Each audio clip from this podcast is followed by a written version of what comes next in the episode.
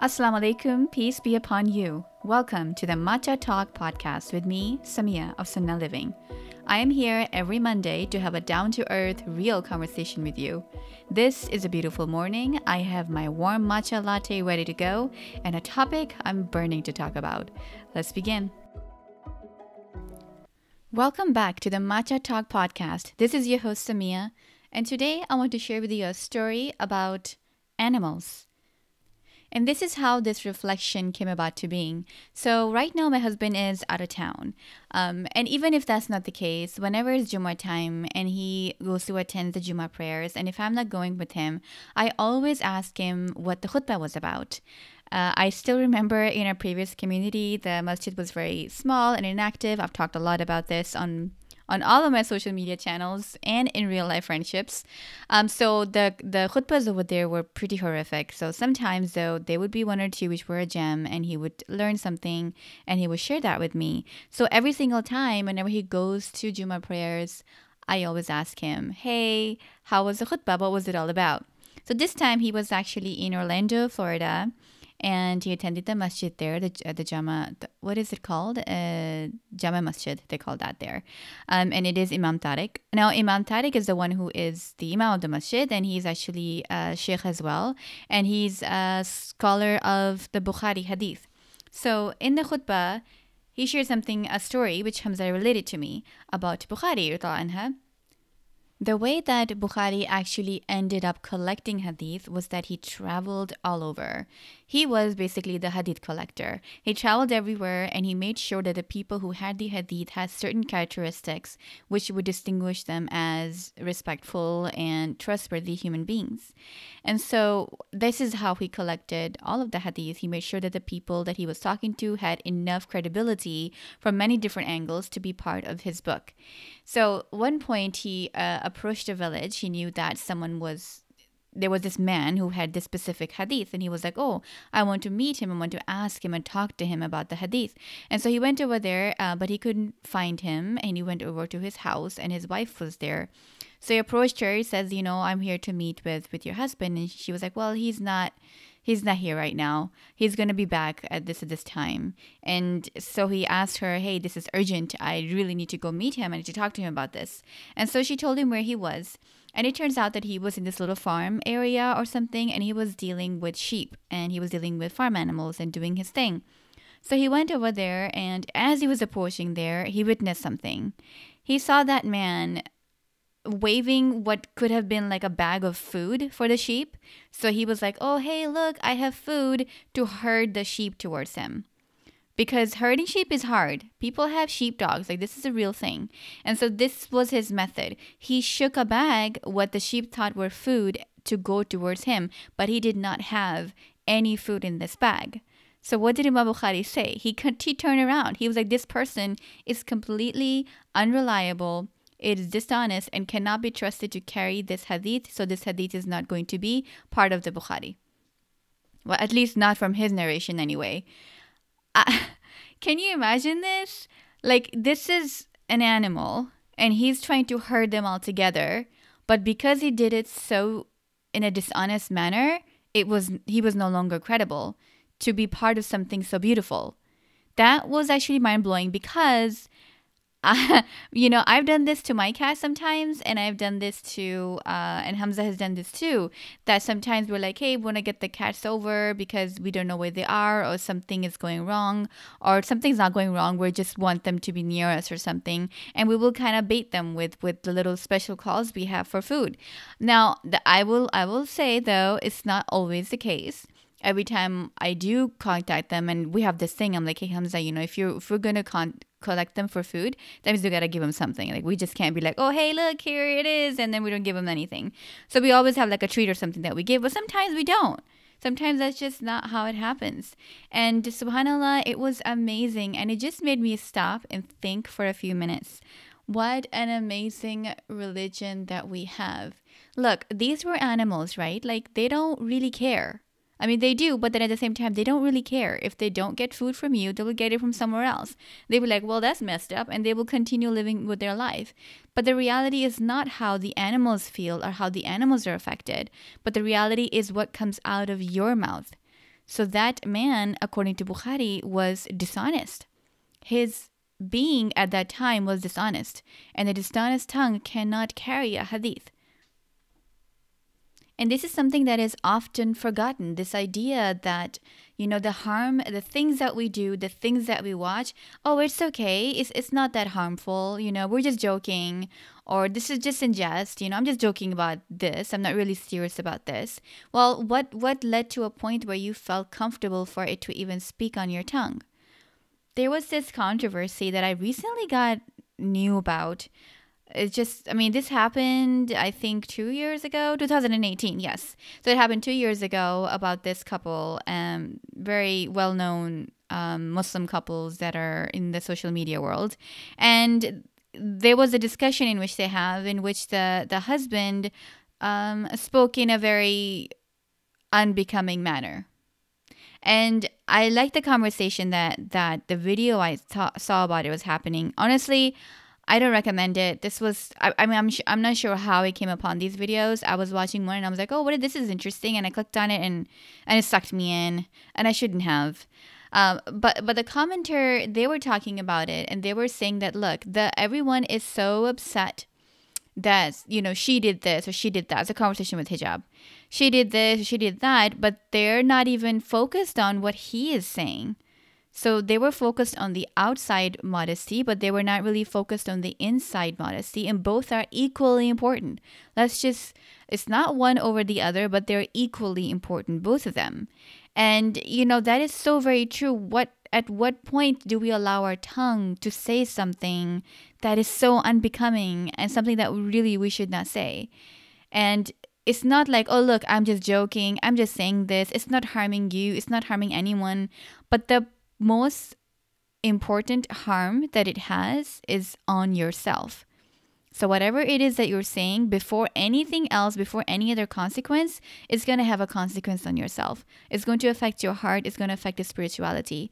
And when a person has that weakened heart and weakened spirituality, then it is really difficult to to be I don't know, to just be a person of credibility because it's kind of like a slippery slope. If you allow yourself to do this, then what else are you going to allow yourself to do?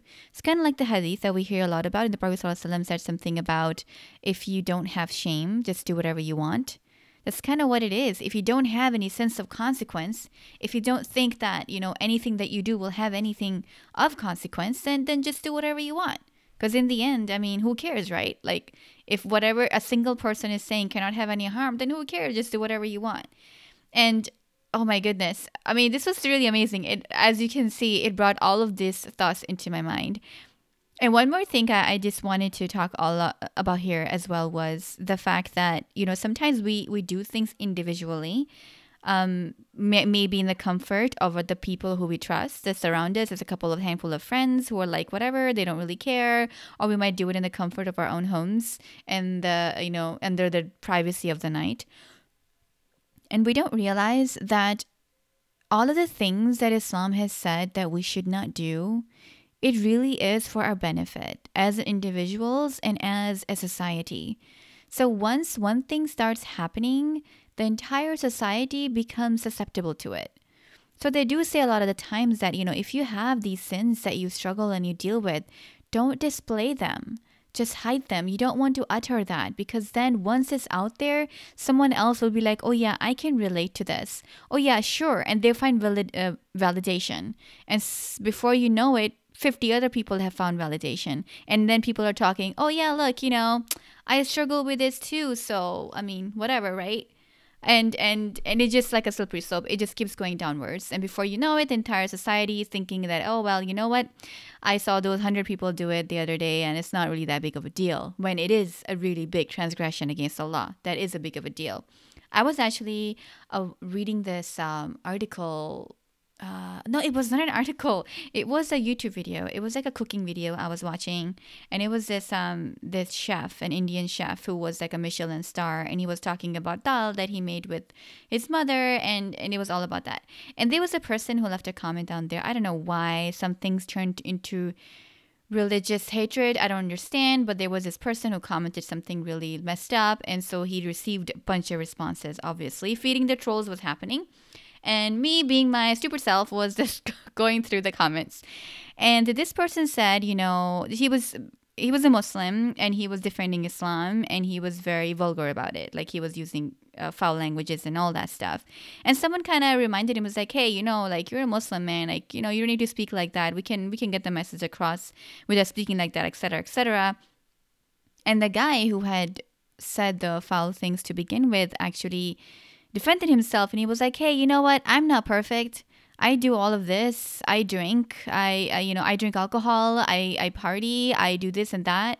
Um, you know I I am a faulty human being.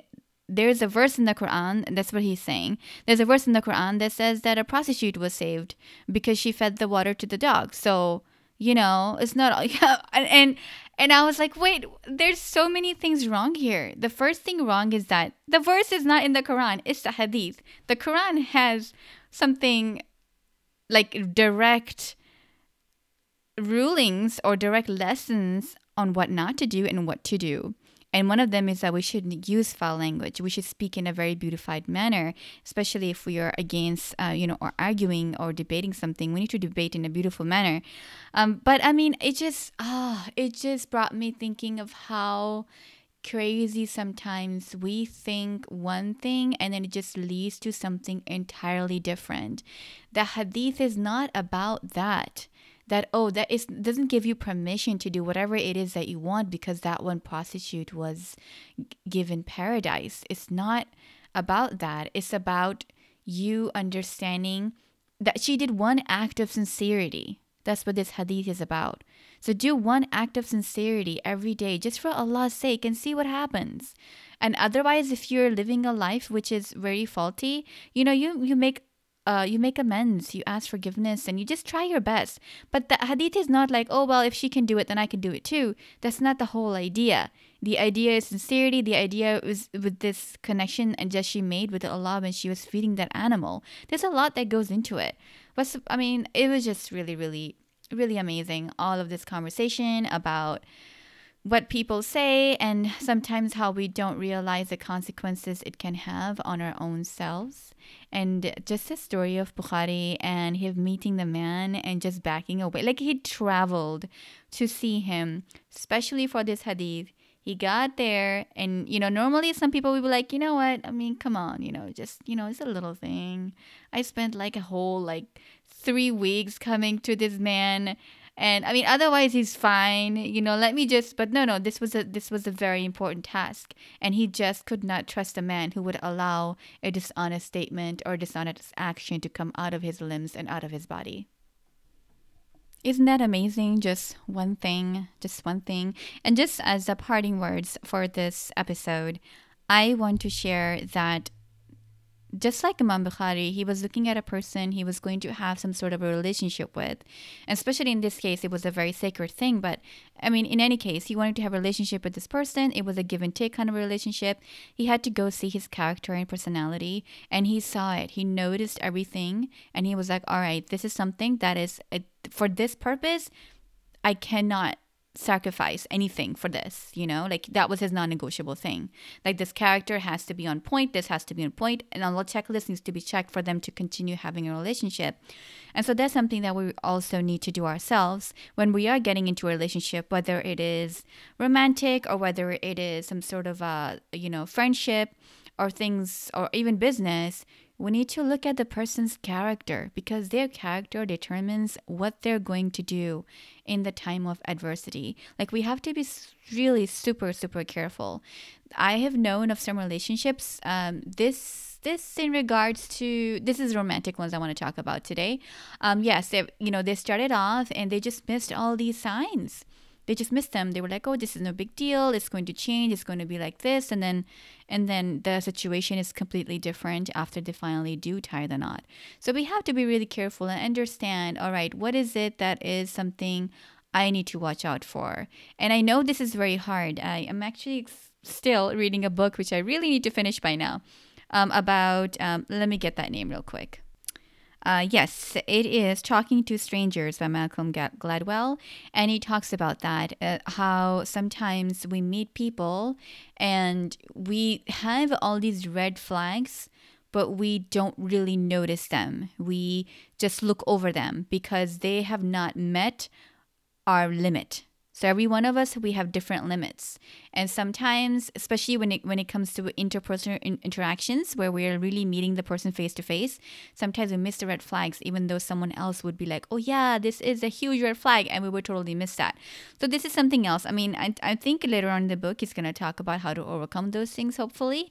Uh, but right now, that was really really very interesting, and I wanted to share that with you, and just remind both of us to be really really careful who comes into our life, who we form a relationship with who we work with because eventually, you know, there's going to be a time where that relationship is going to be tested and you don't want to be on a disappointing end of that. You don't want to be receiving the bad stick. You know what I'm saying?